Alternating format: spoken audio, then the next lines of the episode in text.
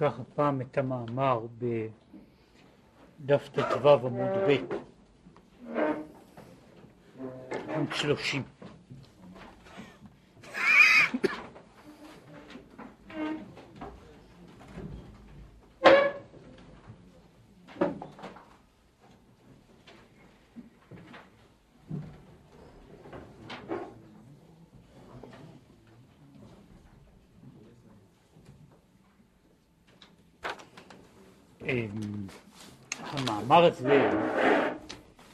עוסק, אה, יש לו כותרת שהיא נראית משונה, מפני שהוא נקרא, אה, המאמר הזה נקרא אה, לעניין שדה המכפלה. כשתראו במאמר, העניין הזה של שדה המכפלה אפילו לא נזכר בו. כן? ואף על פי כן המאמר מדבר על שדה המכפלה. אם כי הוא מתחיל מנושא אחר לגמרי, לכאורה, אבל הוא אחר כך הוא מתקשר לעניין הזה, הוא גומר אותו בסוף.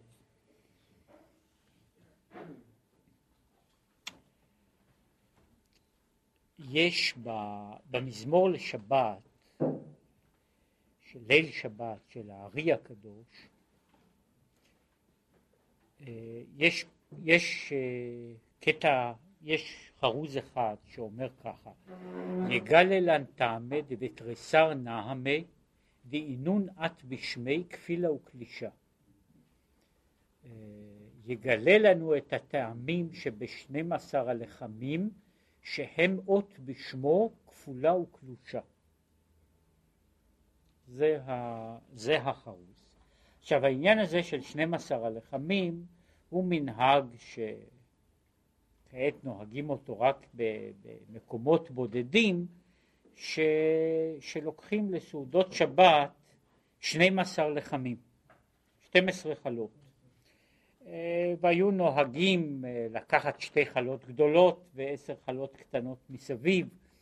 אה, היה מי שאמר, אני לא מומחה בכל כך גדול בעניינים קולינריים, אבל היה מי שאמר שהנוסח של חלות השבת שעושים, החלות הכלואות שעושים לשבת, בעצם נועד כדי לעשות 12 לחמים קטנים, זאת אומרת שכל אחת מהקליעות האלה יוצרת בסוף מין אה, לחם קטן, והיו אנשים שבאמת נהגו לדקדק, היו נשים ש... שהיו עושות את זה, עכשיו אינני יודע מי עושה את החלות, אבל היו נשים שנהגו לדקדק בזה, ושבאמת יצאו בדיוק, בחלה יצאו 12 לחמים. לא חתכו אותם אלא לקחו אותם דווקא, חתכו אותם, שברו אותם ביד ויצאו יצאו 12 לחמים. כן, אז זה היה העניין של תריסר, של אה, תריסר נעמי, שהם, נקרא לזה על פי הסוד שבפשט, הפשט שבסוד, הם מכוונים באופן פשוט כנגד לחם הפנים. לחם הפנים במקדש היה שהיו בו 12 לחמים, ובאמת היו מוציאים אותם ו... ו... ואוכלים אותם כל יום שבת. כך שיש קשר בין השבת לשנים עשר לחמים. אבל עניינם של שנים עשר הלחמים הוא uh, למעשה, זה בשיר של הארי הקדוש, הוא אומר, כן, העניין הזה של יגלה לנו טעמי, לעתיד לבוא יגלה לנו את הטעם של שנים עשר הלחמים, כן, וסיפרו פעם ש... שמישהו שבא רצה לקנטר את הרבי מפשיסחה כן, ושאל אותו כמה שאלות אה, שהוא רצה, רצה להכשיל אותו בהן. אחת השאלות למשל הייתה למה הוא לובש בגד לבן, שזה היה מנהג הצדיקים פעם, ללבוש בגדי לבן. ואז על זה הוא ענה שהוא עיוור ומלבישים אותו כל בגד שרוצים, כן? אה, אחר כך שאלו אותו מדוע יש בשולחנו, מדוע יש לו 12 חלות. אז הוא אומר, אם הארי הקדוש לא ידע למה, ואמר יגלה לן טעמי, אומר, מהיכן אדע אני? כן. בכל אופן, העניין הזה נמצא שם, ובפשוטו, זאת אומרת, יגלה טעמי דבתריסר נהמי, שהם, בין השאר, יש שם שתי חלות, שהם לחם משנה, שבעצם הוא מחויב ומעיקר הדין, ועוד עוד עשר חלות. עשר החלות הללו הן אות בשמו של הקדוש ברוך הוא, שהיא כפולה וקלושה. עכשיו, האות הזו שהיא כפולה וקלושה היא האות ה', כן?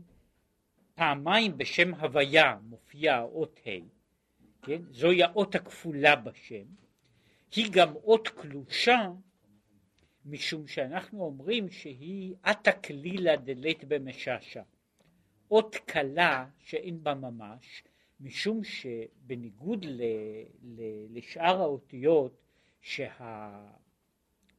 בהם שיתוף הרבה יותר גדול של מיתרי הגרון, של, של מה שנקרא לזה מוצאות הפה, האות ה' היא בעצם נשיפה של אוויר, כמעט נשיפה חופשית של אוויר.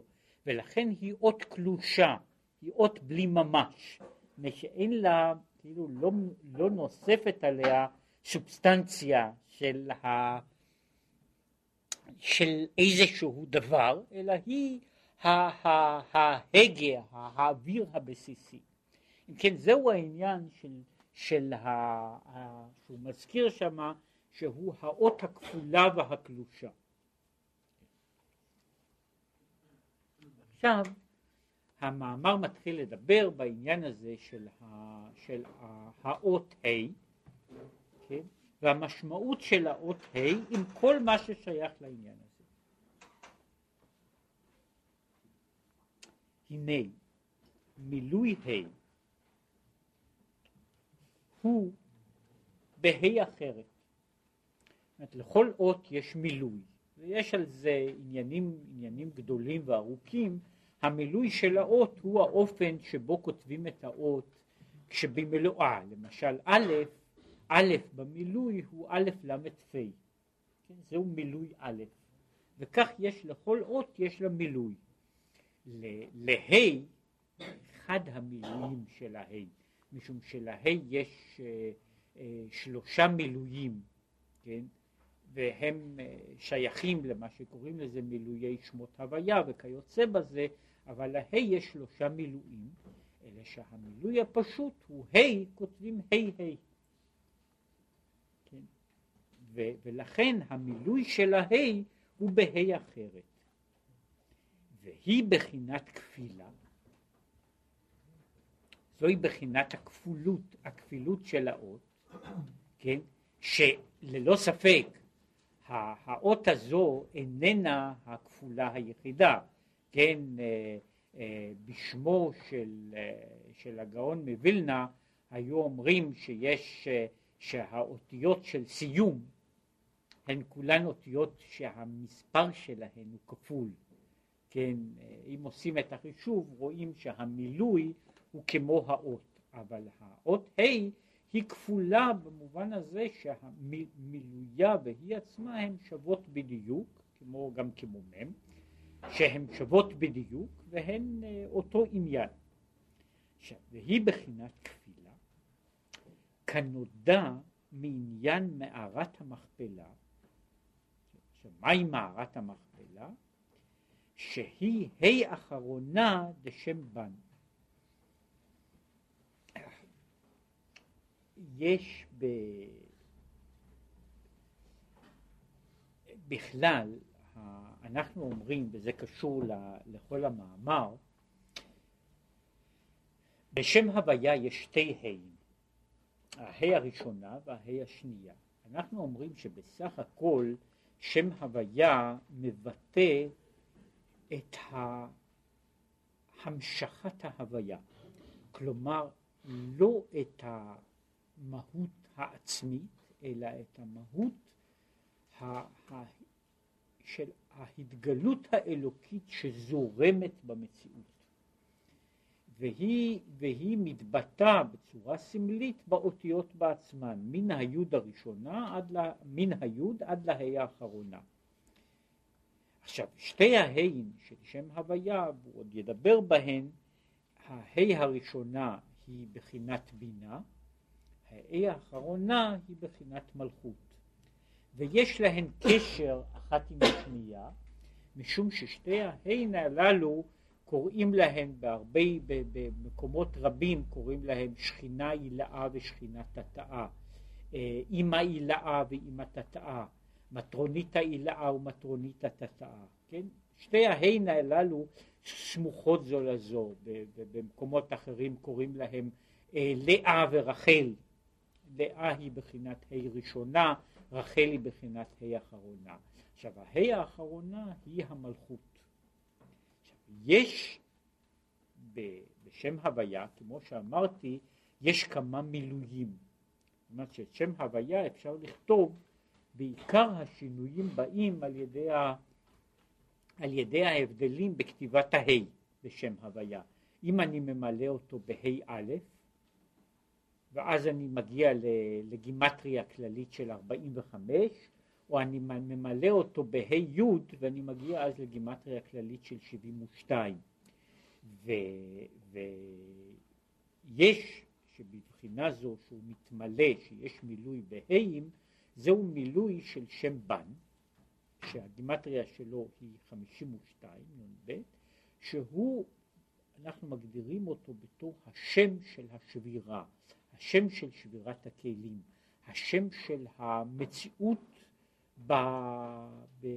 המציאות ב, ב, בהווייתה העכשווית, בהווייתה הנשברת, כן, שהיא, אה, יש לה שוב חשבונות שונים ועניינים שונים. עכשיו בתוך ההא הזו, ההא האחרונה היא מה שהוא קורא לזה, היא מערת המכפלה.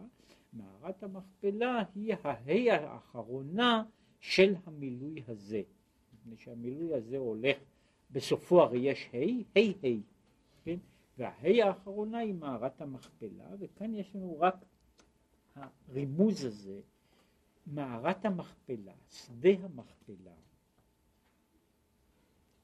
ארץ, בכלל, שדה, הם תמיד, אגב לא רק, לא רק אצלנו, אפילו במקומות אחרים, הם תמיד סמלים לבחינת נוקבה. הם סמלים מאוד, הייתי אומר, סמלים אוניברסליים של הבחינה הזו, וה' היא תמיד, הה', הה' שאמרנו שהיא המלכות, היא הבחינה הזו של השדה, השדה, הארץ, המלכות. זו, זוהי, ה, זוהי הנקודה של, זוהי הנקודה, ויש מערת המכפלה, כן, שהיא, מה שמדבר על המכפלה, יש פה שדה כפול, שדה של מטה ושדה של מעלה. מן ההגדרה של השדה, מבחינת שדה של מטה, עד לבחינה של חקל תפוחין קדשין, שהוא כינוי אחר של המלכות, כן, שזה התרגום, חקל תפוחין, הוא התרגום של השדה אשר ברכו השם. אז יש פה השדה, השדה, השדה של הברכה הוא השדה במדרגה הזו שלו. ומערת המכפלה היא הנקודה אחת, הנקודה התחתונה בתוך השדה הכפול עם, שיש בו דרגות שונות. זה היה מבחינה אה, של ראשי פרקים למה שיאמר עוד להלן שוב בכמה פעמים. מכאן אנחנו עוברים שוב לעניין הזה של המזמור ושל ה... ולכאורה לצד הכי פשוט שלו. העניין הזה של טעמי דבתריסר נהמי הוא אה, בפשטות הלחם שאוכלים, כן, שהוא אגב גם כן סמל של אישה, כן, כמו שמופיע שוב בהרבה מקומות, אבל העניין הזה של, ה, של, ה, של, ה, של הלחם הזה, הוא עכשיו דן בו בצד אחר, בבחינת הלחם בנקודה אחרת שלו. והעניין יובן בהקדים להבין עניין האכילה. צריכים להבין גם את עניין האכילה. מעבר למצוות האכילה מפעם לפעם, יש גם הבנת עניין האכילה. כי הנה, עיקר האכילה להיות כי מן המאכל נעשה חלב ודם. האכילה היא, שוב, בדרך הפשוטה ביותר, היא שמן המאכל, אה, המאכל הופך להיות אה, חלק ממהותו של האדם, לא כל המאכל, אבל חלק מן המאכל הופך להיות חלבו ודמו של האדם. והדם הוא הנפש, בבחינה זו שהוא חיות האדם, שמקבל הכבד הדם מן המאכל, ושולח ללב ולמוח. יש פה התהליך הזה של הפיכת המאכל בדרגות שונות, עד שהמאכל הופך להיות ל, לאותם הדברים שבסופו של דבר הופכים להיות בתוך הכבד, הם הופכים להיות, יש, יש התהליך שה, שהחומרים הללו שמזינים את הגוף הופכים בסופו של דבר לדם, והדם הזה הוא אחר כך נשלח אל הלב ולמוח, כמו שכתוב, דתלת שליטין נינון בעלמא, כבדה וליבה ומוחה. שלושה שליטים הם בעולם, הכבד בתוך עולמו של האדם, הכבד, הלב והמוח. יש על זה אה, הרבה מאוד אריכות, משום שהם במובן מסוים, הם מבטאים את שלושת האספקטים של החיים. כן? הכבד מבטא את המשמעות של החיים במשמעות הכי חומרית שלהם, כן? שהוא הוא, מבא, הוא החלק הזה ש, שיוצר שיוצר מן המאכל יוצר את הדם. הלב אנחנו רואים אותו בתור סמל של בחינת הרגש וה, והמוח הוא בחינת המחשבה, כן? והיו אומרים שיש סימן לדבר שכשאצל בן אדם הדברים האלה מסודרים כרגיל, כבאופן הנכון, אז הוא בבחינת מלך, כן? שזה מוח לב כבד, כן? ו, ויש מישהו, שכך היה אומר, אה, היה אומר חותני המנוח, היה אומר שיש מישהו שהוא בחינת למך, כן? זה שאצלו הלב קודם למוח, כן? הוא בחינת למך, כן? ויש אפילו מישהו שהוא בחינה שאצלו הכבד קודם לכל הוא בחינת כלום, כן? שגם זה אותו, אותו עניין בעצמו, אבל הנקודה היא שה... שהכבד הוא הכלי שעובר, מעביר את הדברים, אבל התמצית היא האוכל הוא בעצם מה שמזין את, ה, את כל האדם כולו, לא רק בדרגתו הנמוכה, אלא בכל דרגות ההוויה שלו. ועל ידי זה מתעלה המאכל. מתוך התהל, התהליך הזה של הפיכת האדם, הפיכת האוכל, הנאכל לדם, ומן הדם שהולך ועולה הלאה, המאכל הזה שהיה קודם איזשהו דבר חומרי וגשמי ופשוט, הופך להיות אדם, והופך להיות לפעמים מדרגה גבוהה באדם, שנעשה ממנו לב ומוח האדם. ועל ידי זה, על ידי האכילה, גם מתחזק ליבו ומוחו בעבודת השם שבליבו, בהתלהבות כרשפי אש, שנעשה בכוח האכילה, שבלא אכילה היה מתחלש. יש לנו העניין הזה שלמרות ש, ש, שיכולה להיות התלהבות הלב כך, אבל כשבן אדם לא אוכל כך וכך זמן, אז יש גם חלישות הלב, וחלישות הלב יוצרת גם את החולשה לא רק במובן החומרי שלה, אלא גם במובן הרוחני. אם כן, על ידי זה כשאדם, כשאדם אוכל, אוכל כראוי, זה נותן חיזוק לליבו גם להתלהב בעבודה. וגם מוחו נעשה חזק להתבונן בגדולת השם.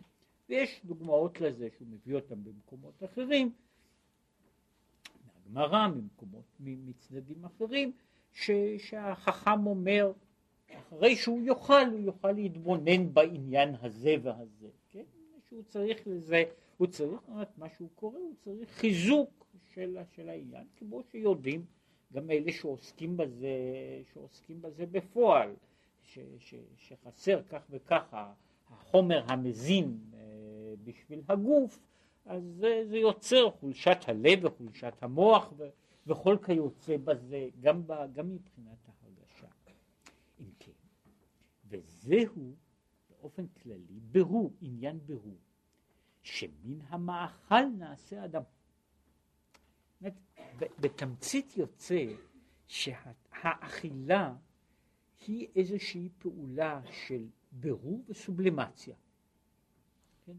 האדם, בתוך קרביו של האדם, מתרחשת פעולה שהיא קודם כל פעולה של בירור. יש חלקים באוכל שהגוף איננו מעכל אותם, הוא פולט אותם בצורה כזו או בצורה אחרת. יש חלקים שהם החלקים התמציתיים של המאכל, שבסופו של דבר האוכל נעשה אדם.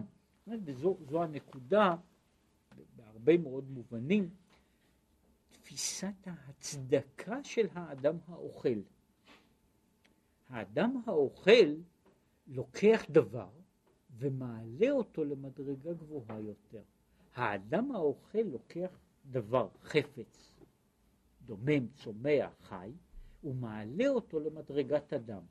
משום כך גם מה שהיו אומרים שעם הארץ אסור לאכול בשר, אז היו אומרים ככה, מהי ההצדקה של אדם לאכול פרה? רק בזמן שהוא יכול לטעון שיש עילוי לפרה על ידי זה שהפרה הופכת להיות אדם. אבל אם האדם הזה איננו אדם, כן, אז מה, איזה הצדקה יש לו לאכול את הפרה המסכנה? כן? והבעיה היא פה שהרגשת הצידוק של האוכל היא בזה שה, שהדבר הדומם, הצומח, הפרה, היא הופכת עכשיו להיות, להיות אדם. והיא מגיעה עד למדרגות הגבוהות של האדם, וזוהי ההצדקה של האוכל. אך כל זה הוא בימות החול. העניין הזה שעל הגדרת האכילה, הגדרת האכילה כפעולה שבה האדם עומד אל מול המאכל והוא צריך לעשות פעולה של בירור ופעולה של העלאה שהיא זו שמצדיקה את האכילה שלו. כן? ובלי זה האכילה שלו היא דבר, היא דבר בזוי. כן? זאת אומרת, האכילה, האכילה האנושית מקבלת את הצדקתה רק מכוח זה שהאדם האדם האוכל עושה פעולה של בירור ותיקון, כן? שפעולת האכילה היא פעולה של תיקון. אבל בשבת בורר אסור. מלאכת הברירה אסורה בשבת, זה רק צד אחד של הדבר. זאת אומרת, בימות החול היו אומרים, שהביטוי הזה, ששעת הסעודה היא במובן מסוים שעת מלחמה. האדם יכול בתוך הסעודה או להפוך להיות כבהמה, זהו צד אחד שיכול לקרות לו לאדם, כן? שמישהו פעם תיאר את זה, ודווקא צדיק מפורסם, שהוא היה פעם אה, מסכן, היה אחרי כמה ימים שלא אכל, כן, הביאו לו לסוכה איזה קערה עם תפוחי אדמה, והוא אכל, ואחר כך אומר לעצמו, ברל ברל, אני חושב שאתה לא יושב בסוכה, אלא אתה יושב בתוך, הת... בתוך הקערה של, של, של תפוחי האדמה. כן? כן, יש דבר כזה שבן אדם, אה, יש, יש בחינת המאבק של, של האדם עם הדבר, שזהו הצד האחד שלו, הוא האכילה כפעולה מגשמת, כפעולה שהיא מעשה בהמה, או האכילה כדבר שהוא משמש משמש ותפקידו להביא את, ה, להביא את האוכל לידי עלייה, וכמו שהוא יאמר הלאה, גם להביא את האדם לידי עלייה. כן? שני הדברים הללו הם, הם מה שהוא קורא לזה סעודה של כל יום, שהיא עניין של מאבק, שהאדם אוכל, מה שהיו אומרים, ש, שיש אכילה שהאדם אוכל לשם שמיים, והאכילה הזו היא בעצמה גדר של מצווה. עכשיו, בשבת כל תפיסתנו את העולם היא אחרת. בשבת אנחנו לא נאבקים עם המציאות. בשבת היחס בין האדם למציאות הוא יחס אחר. בו בשבת אנחנו לא באים לברר את המציאות, אלא יש מדרגה אחרת. אלא האכילה היא יותר עליונה, בבחינת המשכה מלמעלה. וקראת לשבת עונג, בבחינה של אז תתענג על הוויה, שהרי בסעודה אחרת שאדם אוכל, סעודה סתם שאדם אוכל, יש לסעודה, יש תפקיד. זוהי ההגדרה המהותית של הסעודה. הסעודה צריכה לשמש לצורך, לצורך עלייה. היא חלק מעבודת האדם בהתעלותו, כן? ולכן היא עניין של, של מאבק. כן? היא באכילה, והיו היו, אה, היו אה, רבים, שהיה, היו כל מיני מקומות, ש, שאיך זה, ש, שלא היו מברכים, בוודאי לא בימות החול, לא היו מברכים אדם האוכל בתיאבון. מה זאת אומרת שיאכל לתיאבון, כן? בתיאבון זו, זו אכילה של עבירה, כן? אלא מה? האכילה צריכה להיות, וככה היו מברכים, היו מברכים שיאכל לבריאות, כן? שזה על כל פנים צידוק של, צידוק של האכילה, הוא משתמש באוכל בשביל איזשהו דבר. לעומת זאת, האכילה של שבת היא חלק מהעניין של עונג שבת. זאת אומרת, באכילה של שבת, כאילו, אכילת שבת יש לה משמעות אחרת. אין תפקידה לשמש למשהו, אלא היא מטרה לעצמה, היא מצווה בפני עצמה, יש לי מצווה לאכול בשבת, כן? גם כשאני רעב וגם כשאינני רעב בשבת. כן? זאת אומרת, העניין הזה של אכילה, ולא לחינם דיברו על העניין ועל המעלות של הסעודה השלישית בשבת, שאדם אוכל סעודה לכבוד השבת, לעונג השבת, לא מפני שהוא רעב בשבת. כן? זאת אומרת שכל העניין של, של האכילה הזו היא אכילה בדרך של המשכה. הוא מקבל דברים, אבל הוא איננו עושה בהם עכשיו, הוא איננו נאבק בהם, הוא איננו מושך את המציאות, אלא הוא מקבל.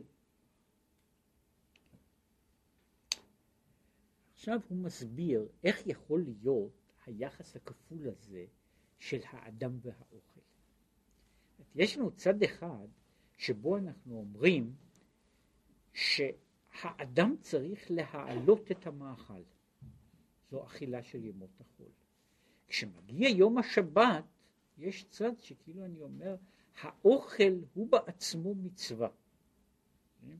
יש מצוות, למשל מצוות הנחת תפילין, ויש מצוות אכילה בשבת, ושתיהן הן מצוות. כן? זאת והמצווה פירושה, התמצית של המצווה היא שיש המשכת אור מלמעלה. כן? אז אני יכול לדבר או להבין שיש בתפילין, יש דברים קדושים וממשיכים אור מלמעלה. אבל מה יש בחתיכת הבשר של שבת שממשיך אור מלמעלה? זה הוא מסביר את הכפילות של המאכל. כי הנה כתיב אחור וקדם צרתני. אחור למעשה בראשית וקדם למעשה בראשית. שמדובר על זה שהאדם הוא בצד אחד הוא אחור למעשה בראשית. הוא היצור שנברא אחרון. הוא קדם למעשה בראשית מבחינת מעלתו. הוא אחור למעשה בראשית מבחינת הזמן. בלשון חז"ל, שאומרים לו לאדם, יתוש קדמך. כן? היתוש נברא יום לפני האדם, לפחות. כן? אם כן, היתוש מוקדם לאדם, או ב- ב- בלשון אחרת, האדם הוא היצור שצריך שכל העולם יהיה מוכן לפניו. כן? הוא חי על גבי הבריאות האחרות, הוא חי מכוחן של הבריאות האחרות. כן? האדם איננו יכול להתקיים לולי כל אותם הברואים שנבראו בימים הקודמים, הם מקיימים אותו, הוא, הוא תלוי בהם, הוא במובן מסוים טפיל שלהם, של הצמחים ושל בעלי החיים, כן? והם אינם תלויים בו. החיטה איננה זקוקה לאדם האוכל אותה, האדם זקוק לחיטה, כן? אומרת, הוא, הוא במובן הזה הוא משני, הוא כפוף, הוא תלוי, כן? וזהו הצד שבו הוא אחור למעשה בראשית. כן? עכשיו הוא מסביר מהו, מה מקומו, מה היחס של האוכל אל והאדם. שהמאכל, כמו שהוא למטה, בירידתו בשבירת הכלים. זאת אומרת, האוכל כמו שאנחנו מוצאים אותו, האוכל הזה שאנחנו רואים אותו, פוגשים אותו באכילתנו, הוא, הנה, האדם הוא בבחינת, בבחינת קדם. האדם מוקדם והוא מעולה מן המאכל שהוא אוכל. שהמאכל הוא מתברר על ידי האדם. אומרת, המאכל הוא, מבחינה זו האדם הוא דרגה גבוהה, המאכל יהיה אשר יהיה הוא דרגה נמוכה. ולכן האדם הוא קדם למאכל מבחינת מעלתו. האדם מעלה את האוכל. אבל בשורשו למעלה, השורש הראשון של המאכל הוא מעולם התוהו. ש, שהוא העולם שלפני מלוך מלך לבני ישראל. אנחנו אומרים שבני ישראל, מבחינת, מבחינת האדם, יש לפני ההוויה שלהם, יש הוויות קדומות יותר והוויות שורשיות יותר, הן ההוויות של התוהו. לפני מלוך מלך לבני ישראל כבר יש מלכים של ארץ אדום. משמע שהמלכים הללו הם קודמים. כן? מלכי ישראל באים אחרי מלכי אדום. מלכי קדם הללו הם המלכים הראשוניים. אלא שאחר כך וימלוך וימות, וימות וימלוך. מה שאנחנו קוראים שבירת הכלים, מיתת מלכים קדמאים. זאת הכלים הללו שהם בשורשם גבוהים יותר, הם נפלו, הם נשברו, או בלשון הכתוב, הם מתו. הם נפלו והתמוטטו בתוך, בתוך עולם המציאות. אבל, אומר, שורשם הראשון גבוה יותר מן השורש של עולם התיקון של מלוך מלך לבני ישראל. מכל מקום, נראה ששורשו יותר גבוה מן האדם. ומדוע? שהרי המאכל הוא המחיה את האדם, והאדם הוא מקבל החיות מן המאכל, לפי שהוא בחינת אחור למעשה בראשית. כן, מן הצד הזה, מה ככה? מהי שבירת הכלים? שבירת הכלים היא שבירתם, נפילתם של, נפילתן של הוויות עליונות לדרגות נמוכות.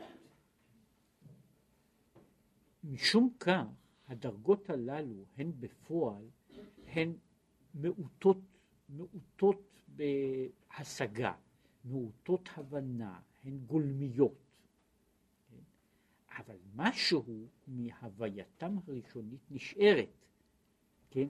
הם לא רק, הם מה שקוראים לזה שרידים של הוויות קדומות, ומה שנשאר בהן, בכל ההוויות הללו של התוהו, שנפלו בשבירת הכלים הוא העוצמה שיש להם. כן? ומבחינה זו שרידי התוהו חזקים יותר מבחינת, מבחינת כוחם, כל אחד בדרגה שלו, מאשר עולם התיקון. כן? וכשדיברו על זה, היחס למשל, יצר הרע ויצר הטוב, הוא גם כן אותו סוג של יחס בין תוהו ותיקון. כן? והעוצמה של היצרים הללו, כן, לא מעלתם ודרגתם, אבל עוצמתם היא גדולה יותר. ולוואי שהאדם היה, אה, ולוואי שהאדם היה מתפלל כמו שהוא חוטא, כן, אה, כבר תיארו את העניין הזה במזמור נ"א בתהילים, בתור דבר של, של ייחוד ויוצא מן הכלל על, ה, זרות שיש בלשון הכתוב, כן, שנאמר שמה, אה, כבוא אליו, כן, כבוא אליו נתן הנביא כאשר בא אל בת שבע. כן? אז הוא אומר, לא נאמר שם באשר בעל בת שבע, אלא כאשר בעל בת שבע. כלומר, שבזמן תשובתו הוא היה באותה התלהבות כמו כאשר בעל בת שבע. כן, וזה דבר נדיר מאוד שבן אדם יהיה במדרגה הזו. כן? מדוע? מפני שהוא אומר שהכוחות של התוהו הם אומנם נמוכים יותר מבחינת ההכרה שלהם, אבל הם תקיפים יותר מבחינת העוצמה שלהם. ולכן גם המאכל הגשמי, החומרי, של העולם הזה, שהוא שריד של מלכים קדמאים, יש לו כוח, עוצמה יותר גדולה מזו של האדם, ולכן המאכל מחיה את האדם. לכן יש במאכל כוח כדי להחיות, להחיות את האדם. האדם יכול להישען על המאכל. עכשיו, ובשבת, שהוא זמן עליית העולמות, מתעלה המאכל כמו שהוא בשורשו, ונמשך ממנו חיות לנפש מלמעלה למטה על ידי 12 לחמים. ב- ביום השבת, כאשר העולמות מתעלים, המאכל חוזר, חוזר כאילו להוויה הראשונה שלו. ובהוויה הראשונה המאכל הוא למעלה מן האוכל, ולכן יכול האדם בשבת לקבל מן המאכל. במקום, זאת אומרת, בזמן שבימות החול, התפקיד של האדם עם המאכל הוא דו ערכי ודו צדדי. בשבת, כאשר ההוויות חוזרות כאילו לסדרן הראשון, האדם הוא למטה מן המאכל, ולכן הוא מקבל מן האוכל. כן? זאת אומרת, הוא מקבל למעשה בשבת, רואים שכל העניינים של עונג שבת הם האופנים שבהם האדם נהנה מן ההוויה הגשמית, כן? והוא נהנה מן ההוויה הגשמית והיא כל כולה מצווה, כן? שכל אותם הדברים שבזמנים אחרים הם צריכים עיון, צריכים בירור, צריכים בדיקה, צריכים מיעוט, כן?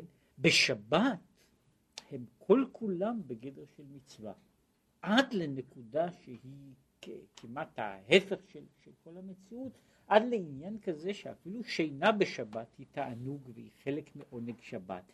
כלומר, כשאני מגדיר אפילו נקודה כזו שהיא לכאורה סילוק ההוויה, סילוק ההכרה, בשבת שהיא מקבלת התעלות והיא נעשית בעצמה חלק מן השבת.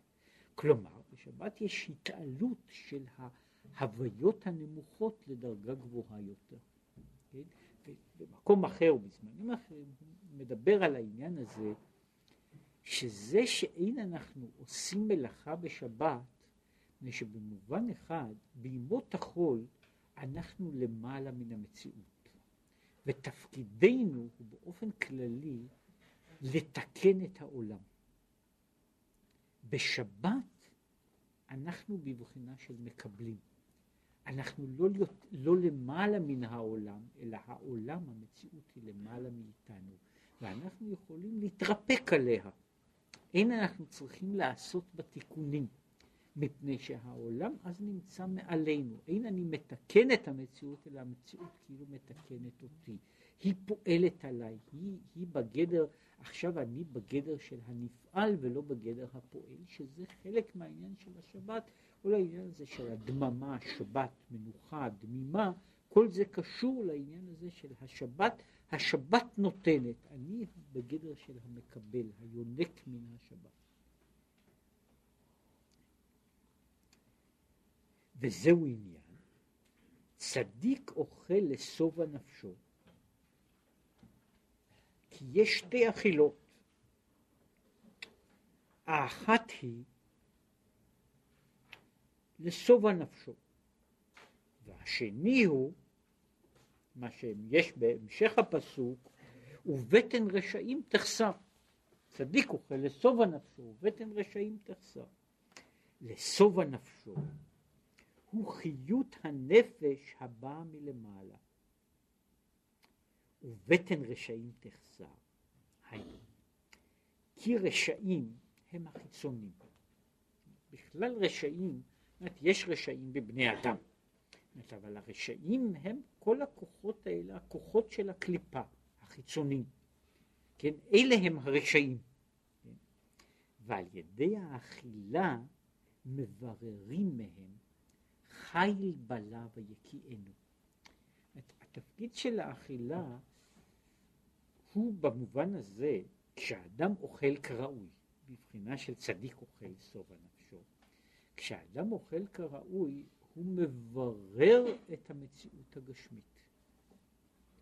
כלומר, הוא לוקח דבר שהוא שבוי בידי החיצונים, שהוא שייך אל החיצונים, והוא מוציא ממנו את התמצית, אומרת, את הניצוץ, הניצוץ הקדוש שיש במאכל, עכשיו הניצוץ הזה הופך, עובר אל האדם. זאת אומרת, התפקיד של הבירור הזה שעושה האדם, זאת הוא להוציא את הניצוץ מן הכלא שלו. זאת אומרת, הניצוץ הזה שנמצא בחתיכת לחם או בבשר הפרה, ושהוא שבוי בתוך הפרה.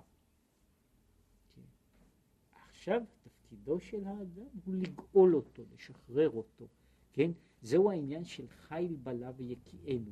אותו דבר שהיה, שהיה כבוש עד עכשיו בדמות בהמה, בדמות צמח. אומרת, במובן הזה, בלי להיכנס לדבר,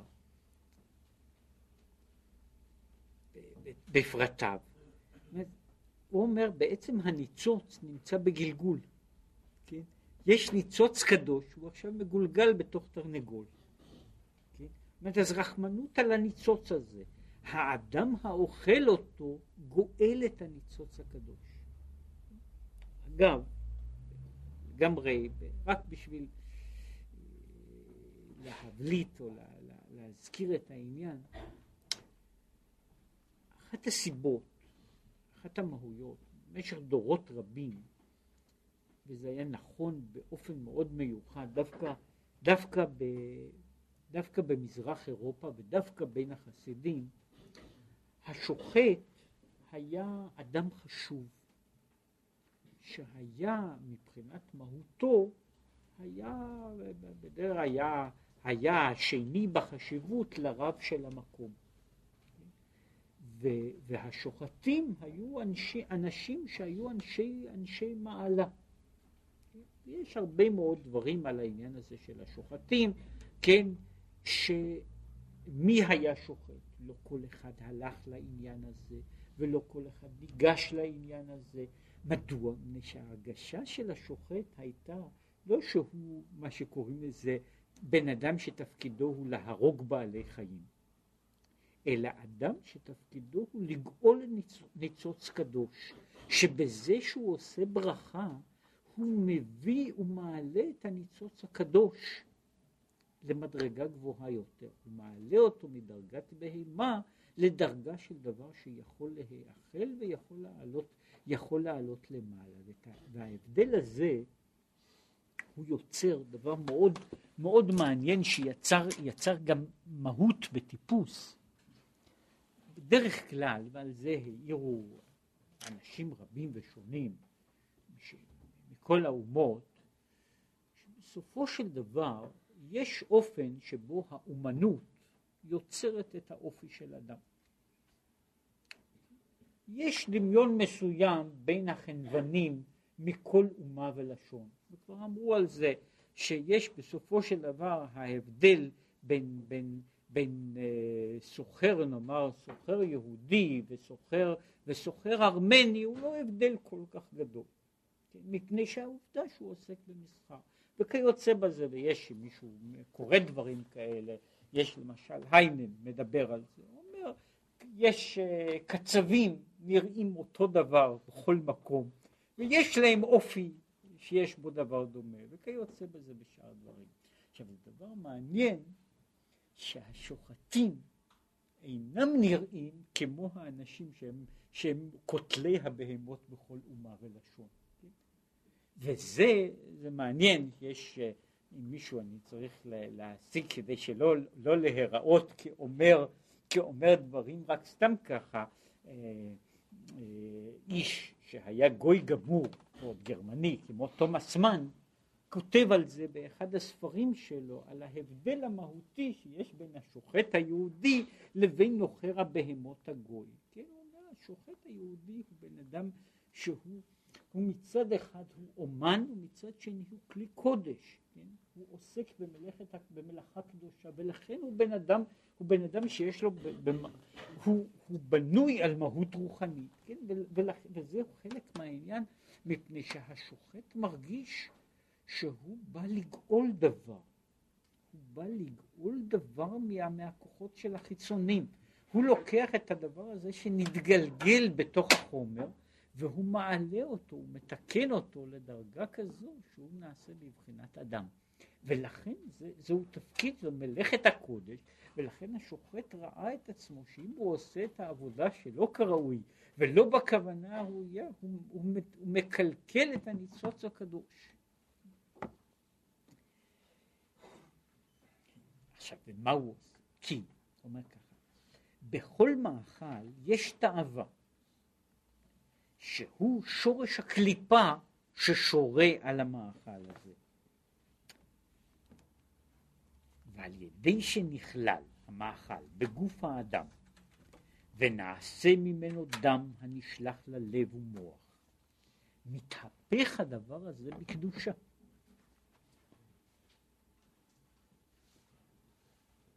מתהפך לטוב בקדושה. על ידי חיזוק הלב ומוח בעבודת השם. ועל ידי זה לוקח ממנו את החיות שבזה לעומת זה, שאת החיות שנמצאת בצד הקליפה נוטל הדבר, האיש שאוכל לשם שמיים, הוא גואל, הוא פודה את הניצוץ, הוא מוציא אותו מכלאו ומעלה אותו, מחזיר אותו, משחרר אותו אל הקדושה. וזה מה שהוא אומר, וזהו בטן רשעים תחסר, שנחסר החיות שבלעו. הוא מוציא מהם את החיות הזו, וכמו שהוא אומר, מבטנו יורשנו אל. ולכן, ה, ה, זאת אומרת, הוא רואה את התפקיד, ולכן יש ביטוי בזוהר, ש, ששעת הארוחה היא שעת קרבה. זהו המאבק של האדם עם הרע. משום שעל המאכל כמאכל זהו דבר שהוא לא רק גשמי וחומרי, אלא הוא עדיין נמצא בידי החיצונים. התפקיד של האדם הוא לגאול את הניצוץ, וכשהוא אוכל לשם שמיים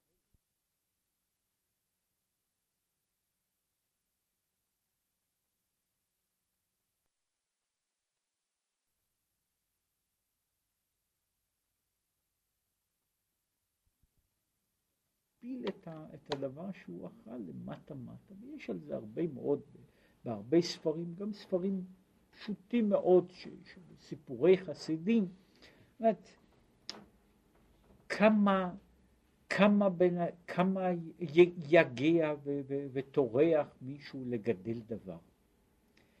והניצוץ הזה הולך וכאילו טועה. והוא צריך לעבור את כל השלבים עד שהוא יגיע למדרגה שהוא יהיה, הוא יוכל להיות מאכל אדם, והאדם יוכל לגאול אותו. ואז הוא נופל לפה כזה שבמקום לגאול אותו מוריד אותו עוד למטה מטה. כן, מישהו תיאר את זה, ויש כמה וכמה תיאורים, אומר, אומר יושב, לו, יושב לו ניצוץ כזה, והוא מחפש איזה דרך להיגאל. ועכשיו הוא אחרי שהוא עבר את כל השלבים, כך וכך שהולכים לטמיון וכך וכך שלא גדלים ולא לא צומחים, הוא כבר מגיע למקום הנכון ואז בא מישהו ומוריד אותו לשאול תחתייה, כן? ואז אז הוא אומר איזה, איזה עוול הוא לכל הדרך הארוכה שהדבר הזה עשה. וזה הוא אומר, זוהי האכילה של ימות החול, שהתפקיד שלה הוא כל הזמן הוא אכילה של בירור, של עילוי, של תיקון. אבל האכילה שבשבת היא במהות אחרת. כמו שהוא אמר, אכילה שבימות החול היא אכילה של גאולה. כן? ולכן היא גם כוללת בתוכה אכילה של מלחמה.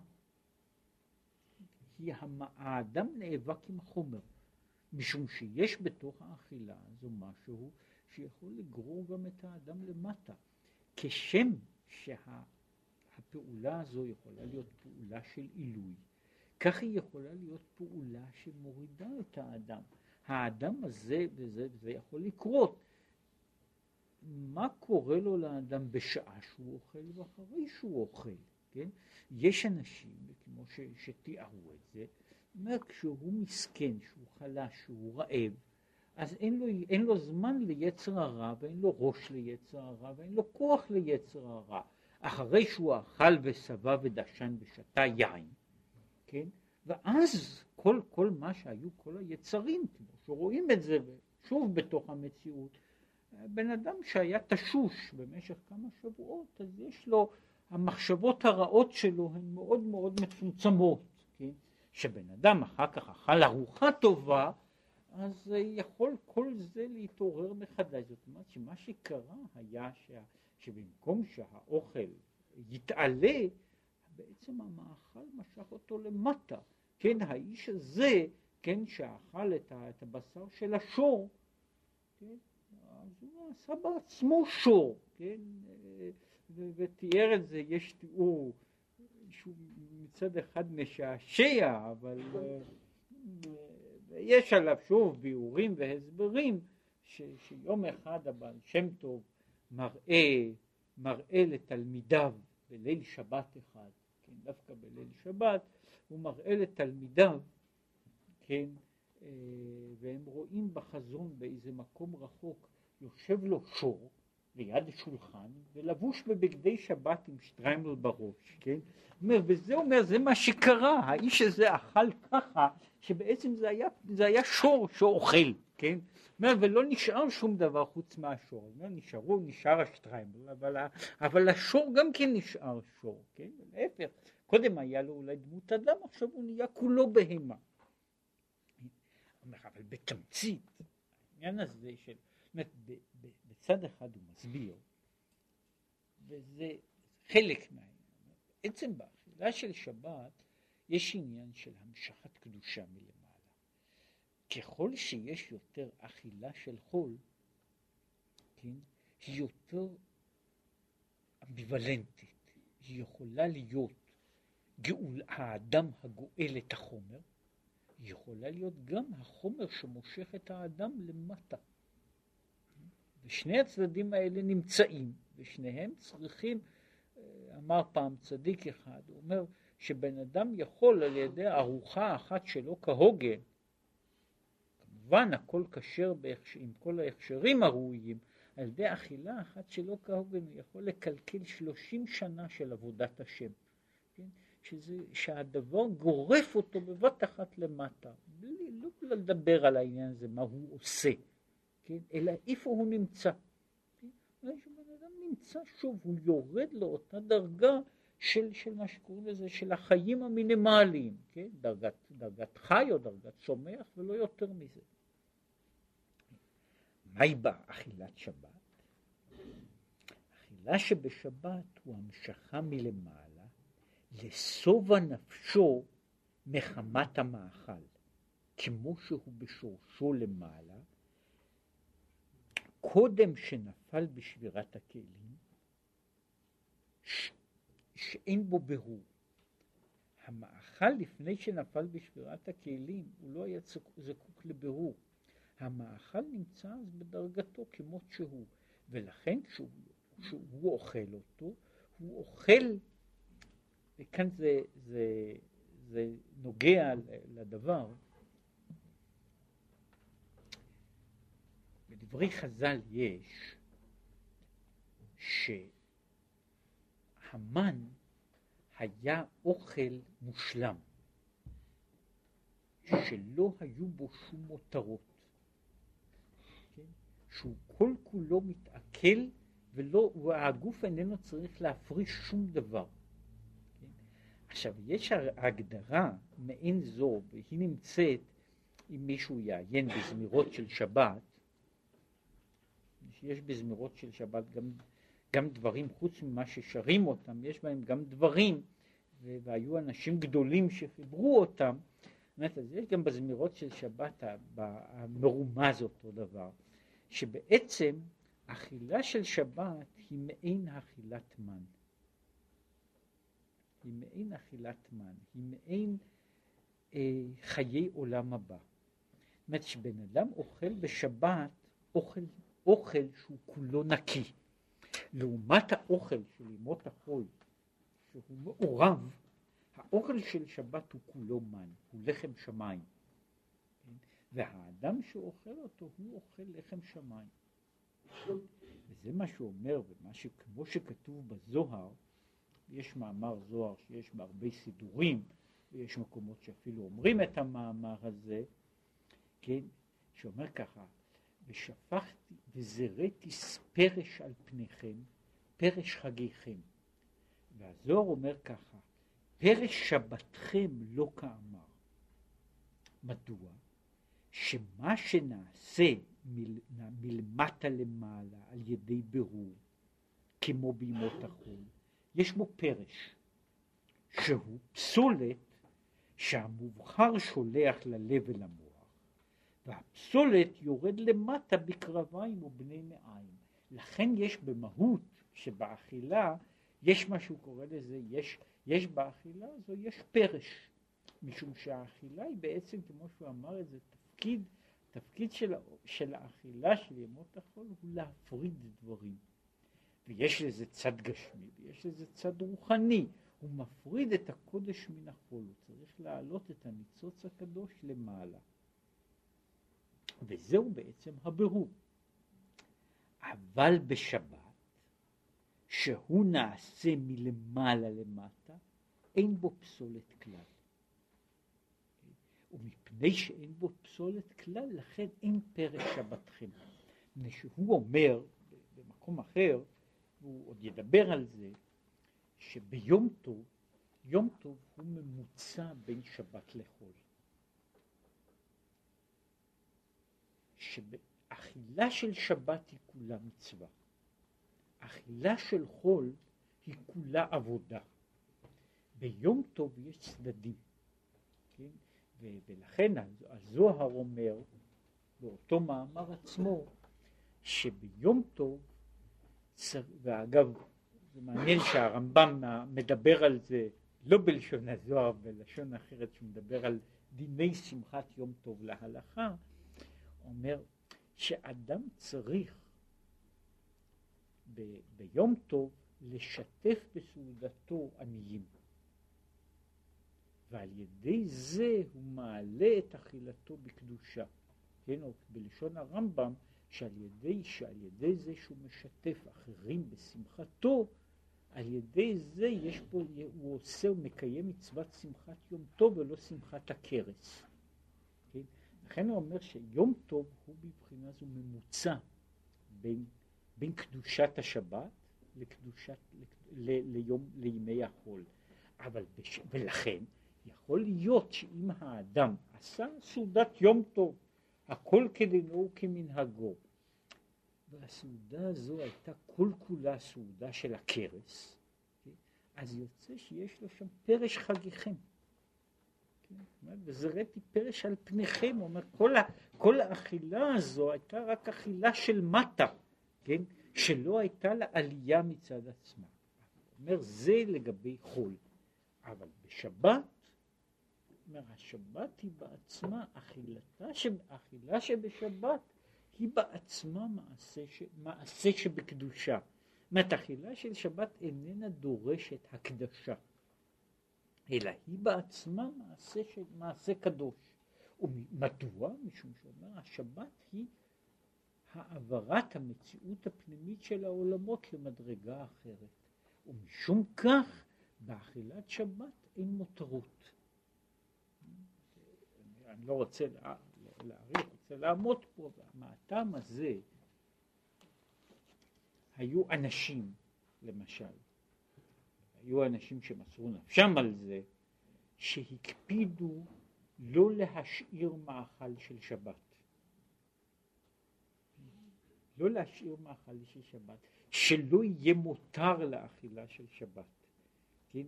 שההרגשה הזו שיש מותר עד כאן אני צריך, ומכאן והלאה אינני צריך, זוהי הרגשה, זו אותה נקודה לא של ברור מבחינת איסור מלאכה, אלא זו בעיה של ברור מבחינת תפיסת האדם.